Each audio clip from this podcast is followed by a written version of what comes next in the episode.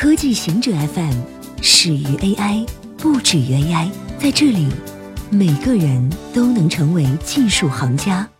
欢迎收听今天的极客情报站。英特尔透露，将在明年上半年生产十纳米服务器芯片，后年生产七纳米芯片。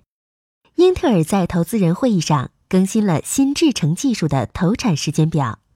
芯片巨人计划将在二零二零年上半年生产十纳米服务器芯片，二零二一年生产七纳米芯片。英特尔七纳米制程技术是由不同的团队独立开发的，将使用极紫外光刻技术，不依赖于多重曝光技术。而多重曝光被认为是十纳米芯片难产的主要原因。首款使用七纳米工艺的产品将是基于爱特芯架构的 GPU。旷视科技融资七点五亿美元，开发 Face 加加的旷视科技完成了一轮七点五亿美元的融资。这家已有八年历史的公司由清华大学的三名毕业生创立，致力于将计算机视觉解决方案应用于多种场景，例如公共安全和移动支付。该公司也在面对多家中国其他公司的竞争，包括估值最高的人工智能创业公司商汤科技以及依图科技。中国蓬勃发展的人工智能行业正面临一项关键批评，即政府对这类技术的使用。李开复警告称，全球任何国家都有能力滥用人工智能，中国还利用人工智能技术推动了零售。教育和城市交通等领域的转型。任天堂对中国主机销售不十分乐观。任天堂最近证实，它将通过腾讯在中国销售 Switch 主机。虽然中国市场充满机遇，但任天堂也认识到，现实是中国游戏市场几乎被手游和 PC 游戏占领了。任天堂总裁岩田聪在财报会议上称。虽然中国市场庞大且极具吸引力，但他们并不预期中国游戏业务很容易扩张。Switch 在中国的上市时间还没定下来，中国销量也没有包括在近期的财报预期中。即使包含了中国的预期销量，它也不会对整体业绩产生重大影响，因为中国游戏市场几乎都是手游和 PC 游戏，专门的主机游戏市场并不大。这对任天堂是一大挑战。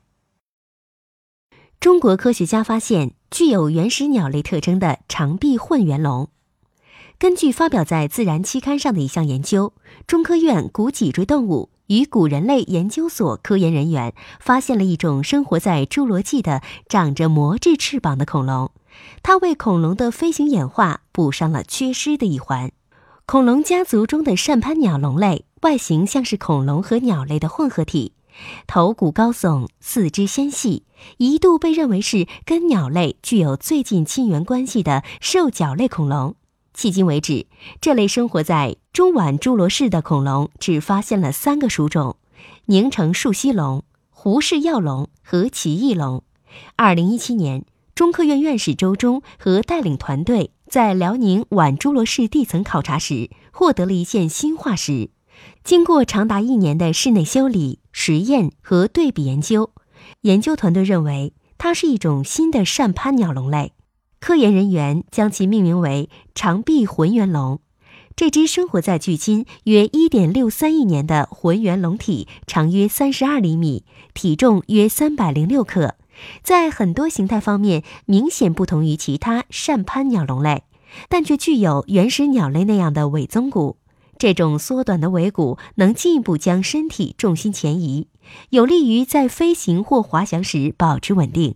更重要的是，研究人员在浑圆龙上发现了和奇异龙相似的棒状长骨和翼膜。这一新发现为棒状长骨和翼膜在扇攀鸟龙类中的出现提供了确凿无疑的证据。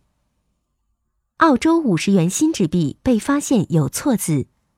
澳洲去年十月发行的五十元新纸币被发现有错字，而含有错字的纸币已经印了四千六百万张。纸币中的文字将 responsibility 印成了 responsibility，少了一个字母 i。纸币的主题是致敬女性，使用了土著作家戴维·乌纳庞和首位女性议员埃迪斯科文的肖像。澳大利亚央行发言人表示，错字将在下一轮印刷中修正。